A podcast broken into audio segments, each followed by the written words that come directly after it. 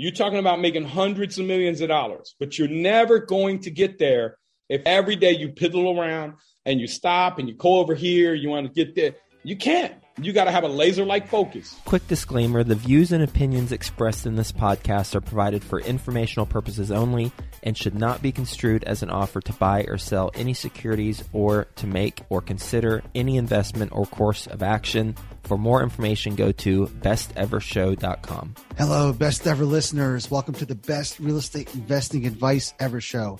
I'm Ash Patel and I'm with today's guest, Nate Barger. Nate is joining us from Cincinnati, Ohio. And best ever listeners, this is part two of an episode that we started yesterday. Nate was also a previous guest interviewed by Joe Fairless. So if you Google Joe Fairless and Nate Barger, all of these episodes will show up. Nate, thank you for joining us. And how are you today? Man, thank you guys for having me so much, man. I'm excited to be here. Awesome. So we had a great conversation yesterday and we pushed on some topics mindset, comfort zone, goal setting, helping other people. Today, I want to deep dive into your story. So, you started out with dealing drugs, going to prison. Give me your real estate journey. What was the first deal? What did you do? So, I had knew a little bit about construction. My first deal actually I was trying to find something legit. I was trying to find a way to make money. I was selling drugs. I just was lost. I must have failed 30, 40 times. I'm talking about lose all my money on trying to start a business and lose all my time. So I had this roofing company, and one of my buddies called and said, Hey, this lady called. She needs a roof. Well, I go over there, and the house had caught on fire. And it was on Ward Street. I still remember, I think it was 4046 Ward Street in Cincinnati. This had to be a 99. I went over there, and I was so green, I didn't even see the opportunity. And I gave her a bid for the roof and then told my buddy, Hey, yeah, it caught on fire. The fire to sell it. I was like, oh, okay. So I asked her. That was the first house that I got. Well, the guy I ended up partnering with, I ended up putting money into the house, twenty, thirty thousand dollars, and he ended up selling it for ninety thousand, not giving me any money. So that was my first real estate learning deal. So, needless to say, I knew that there was money to be made in real estate, but I was too busy selling drugs and trying to find something to do selling. So, by 2004, I was so tired of selling drugs. The beds were watching me. I cried out, man. Life was so unfulfilling to me. I had everything that you think you could want financially. I had money, cars, women, nightclub, traveled all the time, but I was depressed because I couldn't be myself. So I cried out to God to stop selling drugs. And he showed me real estate. So three days later, I start buying real estate. So I bought my first single family house was really in a bad neighborhood. It was Lincoln Heights. I don't know if you know Lincoln Heights, man, but that's the worst neighborhood. So bought a single family home and I was just on fire. My first year, Ash, I bought 13 properties, did cash out refis over $350,000. I was doing the BRRRR and I didn't even know it. How are you getting financed? Just traditional uh, financing?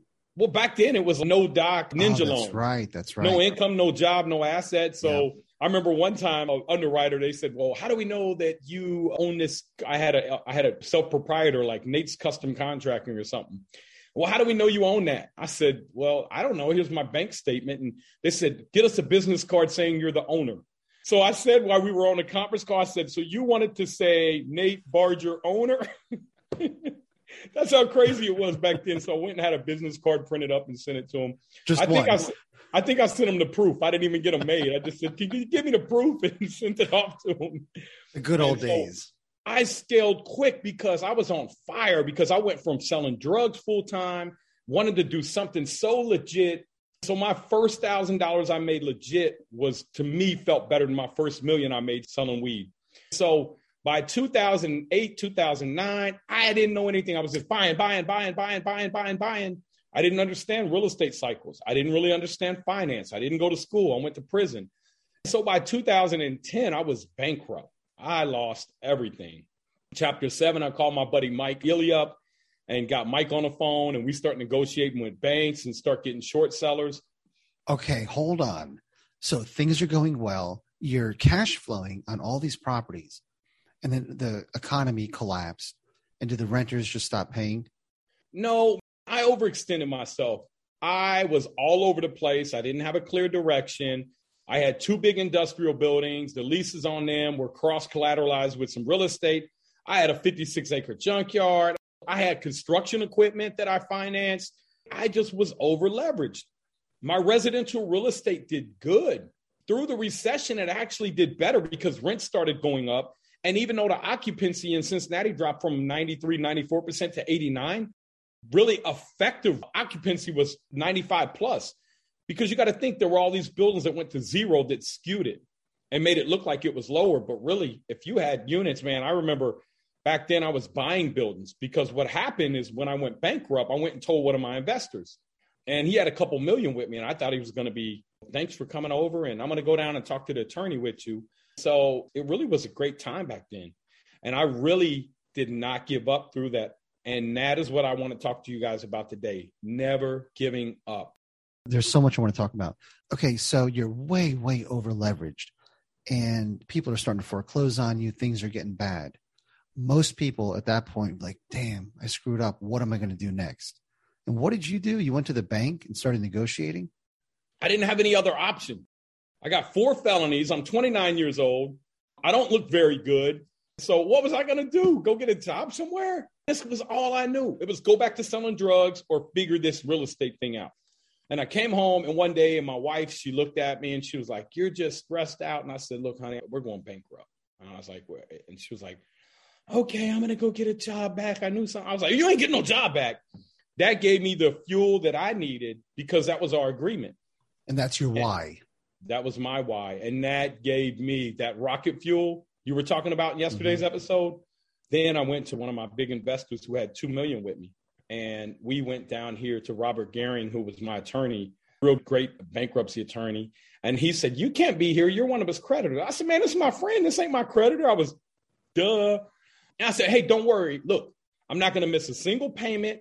Your money's good. What I was doing was I was going and burn back then.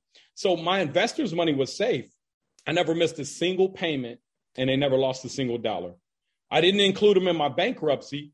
And since times were so bad, the banks didn't even show up back then. When he saw I did that, he was like, Nate, you could have really just included me in a bankruptcy. I was like, ah, no, I wouldn't do that, man. You worked hard for your money. He ended up giving me another $3 million. Wow. Never give up. Guess what I did with that 3 million? Apartment complex or Started buying more apartment complexes, started negotiating with the banks. Mike was borrowing the money from them and buying the mortgage notes on my property. So now I own Mike, who owned my investor. It's just never stopped thinking. We'll get back to the show in just two minutes, but first, some sponsors I'm confident you'll find value in learning more about. I'd like to introduce you to my good friends over at PassiveInvesting.com, a private equity real estate firm based out of the Carolinas. PassiveInvesting.com makes it easy for you to start investing in real estate.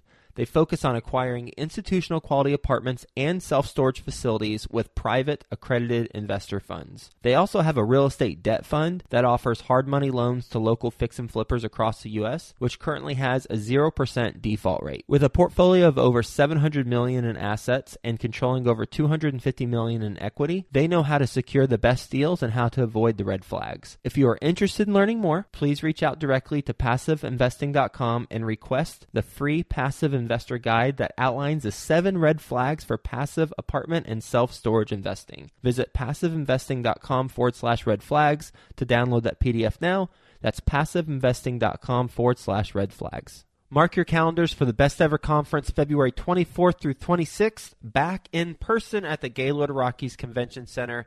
Join the experienced community and phenomenal speakers for a weekend of learning the best commercial real estate strategies building relationships, and quite frankly, having a lot of fun.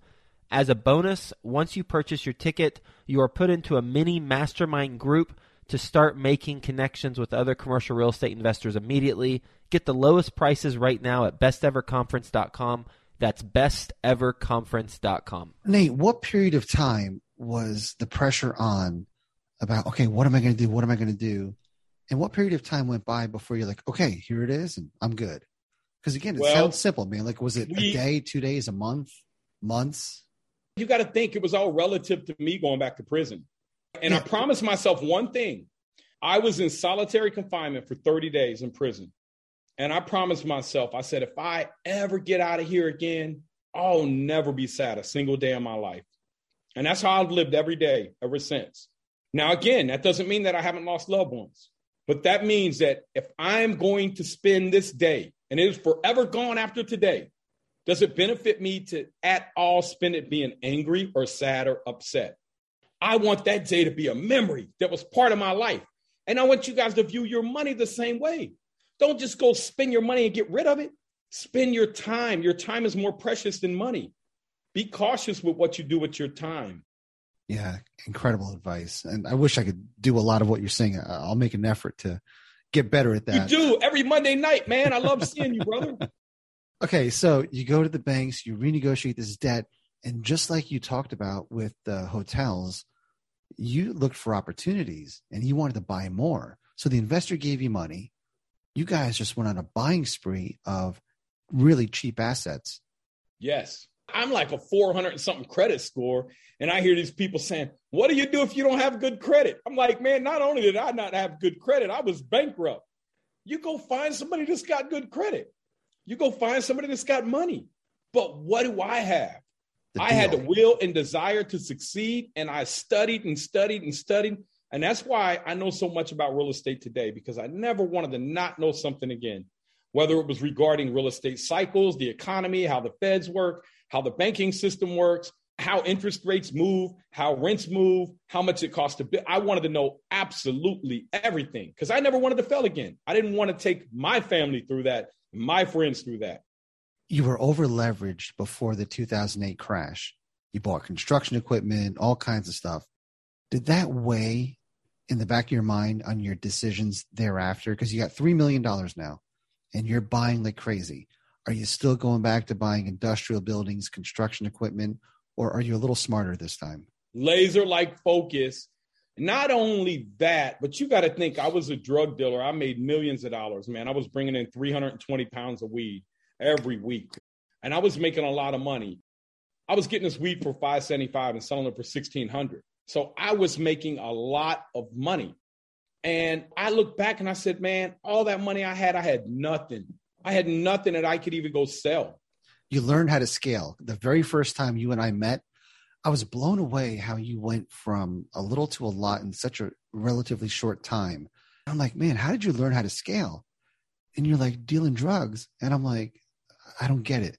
You're like, man, I was moving major weight back then. It wasn't like a small town drug dealer. So you had a giant multi city operation. Well, no, no, it was just here. 300 pounds isn't really a lot. It seems like it. And I only had five people that, that sold weed for me. And just, you give one of them a 100 and you give the other 450 and they have your money back in two or three days. And that taught you how to scale, leverage. Well, I had them one time, they wanted to give me 4,000 pounds. But then I had to think about, man, how am I going to get that? How am I going to move that? I'm going to be hot. And I was in my comfort zone, right? But everything you think about is a solution.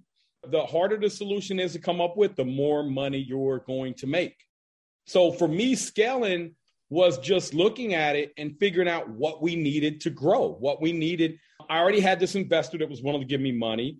Then I had other investors that were willing to give us money. We had an abundance of deals I already had a property management company. We just needed to do more of it. And I needed to focus on the one thing that I learned that did well through the recession, and that was residential multifamily. One of the things people struggle with, and especially people with a background like yours, they kind of want to do it all, right? I mean, you grew up without a lot of money, and it's hard to give your profits away to a property management company or an accountant, a receptionist, or uh, an executive assistant. Was that difficult for you? That was very difficult for me. And I'm going to tell you guys, and I'm going to tell your viewers what helped me get over that. One day I was sitting there and I told you, my wife had a house up in 40 minutes outside of Cincinnati, she had built right when I met her. And I had a house down in Cincinnati, right around campus. And I would stay there and I would work until midnight and I'd wake back up at four or five. And we were married, we were newlyweds. But I say, well, if I come up there, I'm only going to get three hours of sleep. I'm going to get four and a half hours sleep if I don't have to. Some nights I didn't go home. I was like, I can't keep doing this and I need to grow. And I have a system and I'm starting to make margins. I'm understanding what margins are. So I was like, I don't have the money to bring somebody else in. I said, so what I'm going to do is I flipped a piece of property and I took the profits off of that. The 40 grand that I made, I put it in an account. I said, I'm not going to touch that money. That's going to pay for the person that I'm going to hire to help become a property manager. And they came in and they made me 80, 90,000. That year I was like, whoa. I was like, you can hire humans and they just make you money.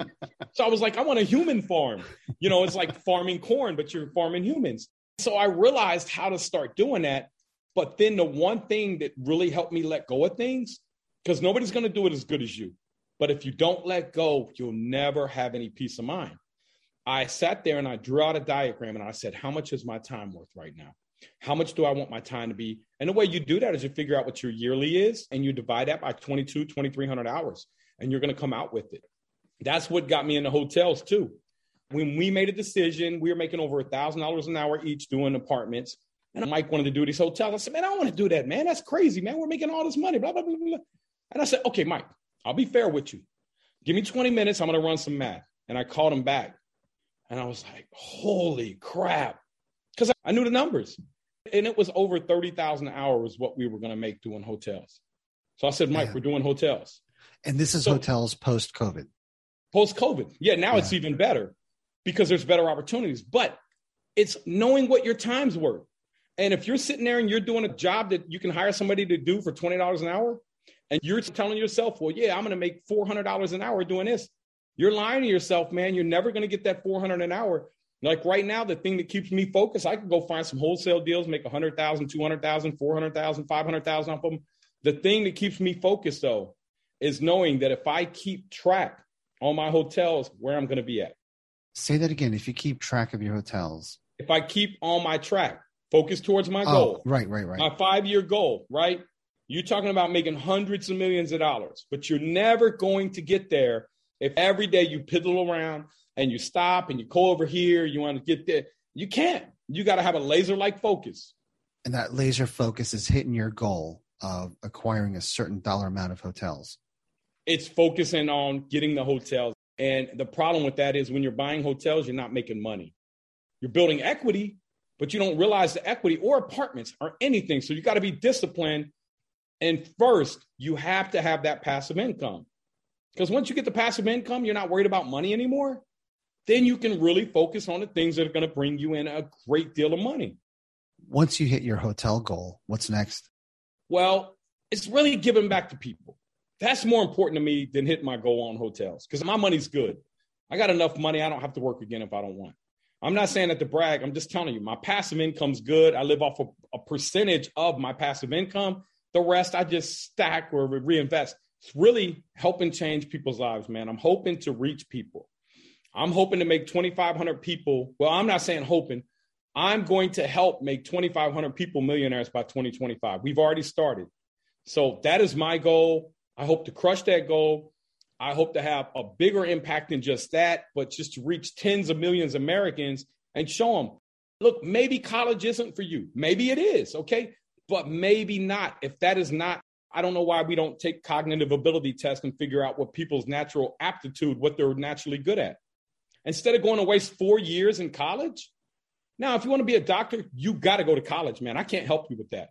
But if you want to learn how to become a millionaire in real estate, I can show you in five years how to do that starting from zero. We'll get back to the show in just two minutes, but first, some sponsors I'm confident you'll find value in learning more about. Let me ask you a question. Do you want to start your own syndication business, or maybe you've tried but you've been unable to get your first apartment deal? Well, it's hard. I know firsthand getting started in syndication is not easy. So, have you considered working with a mentor? Imagine working one on one with a full time syndicator who can help you do your first apartment building deal faster, help you avoid big mistakes, and scale your portfolio. If you feel like I'm speaking to you right now, then I want you to check out the mentoring program from my friend Michael Blank, who specializes in helping people get started with apartment buildings. I've known Michael for many years now, and he genuinely wants to help people become financially free. He developed a proven system and has helped hundreds of people do their first apartment building deal. I know he can help you as well. To find out more, text the word Joe,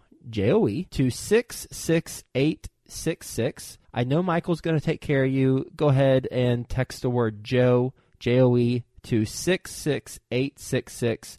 Do it right now while it's fresh on your mind, and let's get you started with your own apartment syndication business. Deals and money. We are constantly seeking deals and money as real estate investors, and I bet you're having a challenge right now, especially with deals, if you're like most real estate investors, because it's tough to find deals right now. But here's the thing there's a competitive advantage out there that, when implemented, it will help you accomplish your objective of getting more deals and or getting more investors. And that is having a great follow-up system. Having a great follow-up is one of the keys to success in real estate. And Follow Up Boss is the leading CRM for real estate. This is the system you need in place so you can reach out to owners and brokers directly for deals, or you can follow up with your investors, and you do it all in one spot. The CRM makes it 10 times faster to call and text owners, then integrates those into a software so nothing slips through the cracks. The Follow Up Boss conversion system and powerful management tools help align your methods and drive growth that otherwise it could have been missed and probably would have been missed. Go to followupboss.com forward slash best ever to get a system in place. And if you need help, they got you covered. Follow Up Boss offers experts seven days a week. You can pick up the phone and speak to an actual human being anytime during business hours. Visit followupboss.com forward slash best ever to check out how much time you could save by streamlining your follow up process. Best ever listeners, they're treating you extra special. You get an extended 30 day free trial, twice the length of the normal trial for a limited time. Go to followupboss.com forward slash best ever and perfect your follow up. Nate, you went through 2008.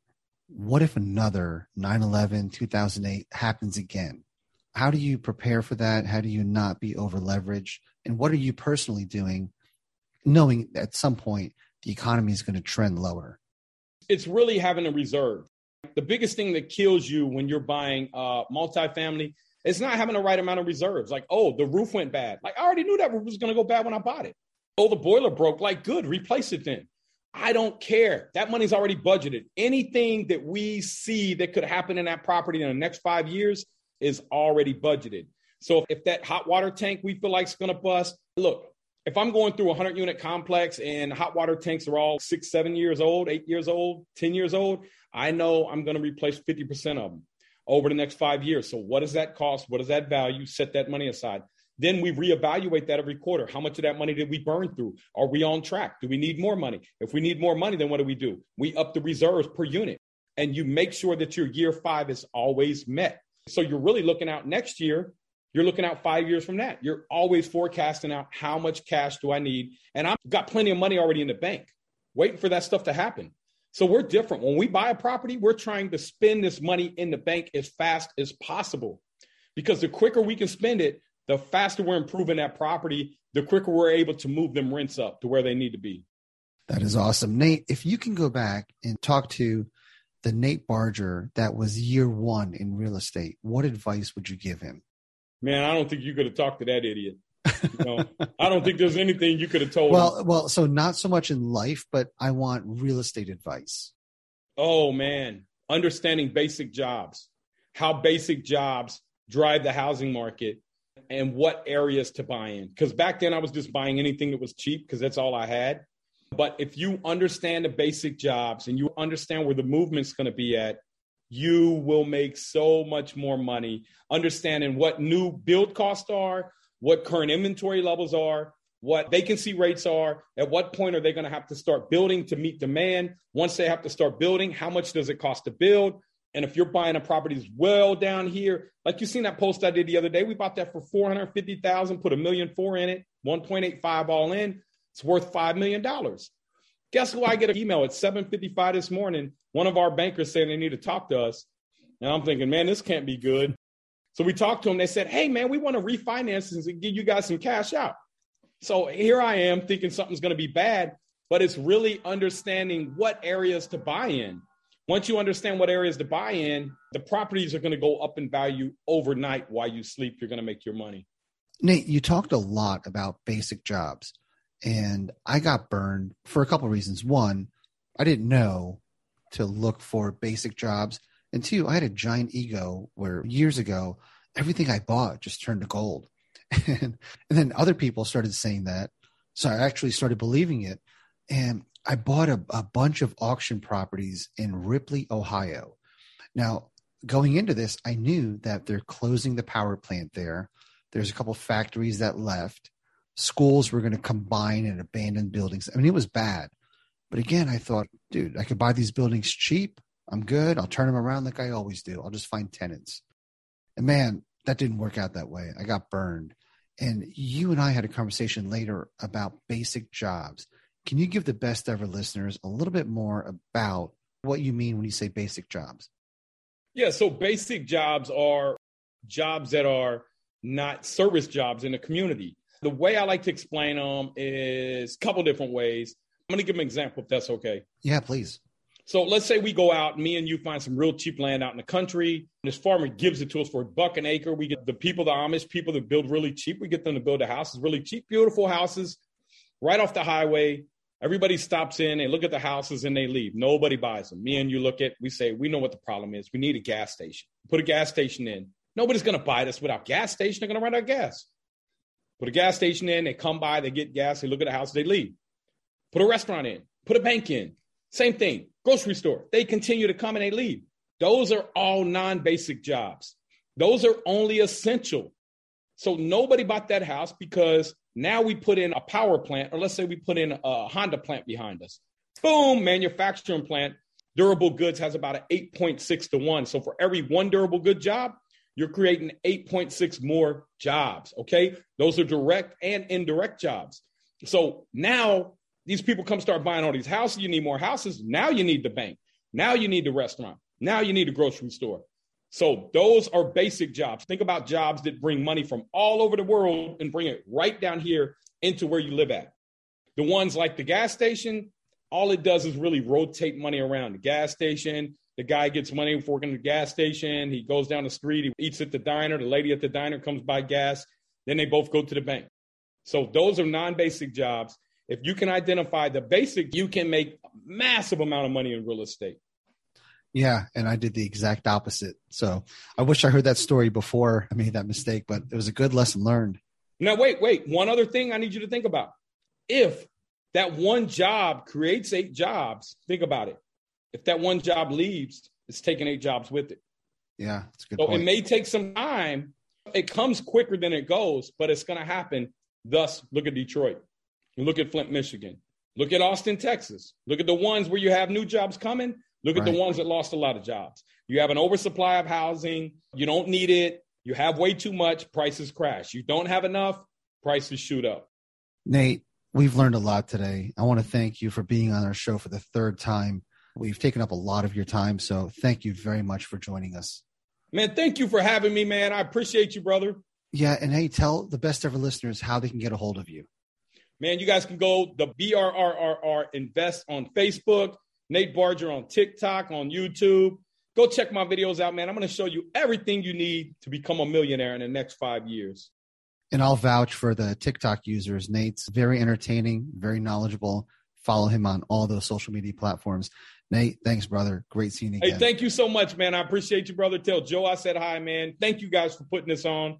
And thanks for having me as a guest, brother. We'll do. Best ever listeners. Thanks for listening and have a best ever day.